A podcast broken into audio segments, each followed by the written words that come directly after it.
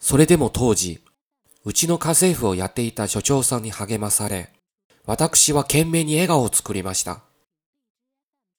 いつかこんな自分を愛してくれる人に巡り会えると信じていました。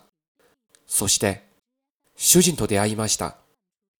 彼にそっくりの男の子もできました。私のこしらえた料理を、美味しい美味しいと食べてくれる二人を見ているだけで、他には何もいりませんでした。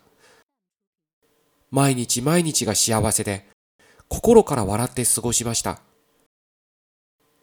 そんな時、弟が家に来るようになりました。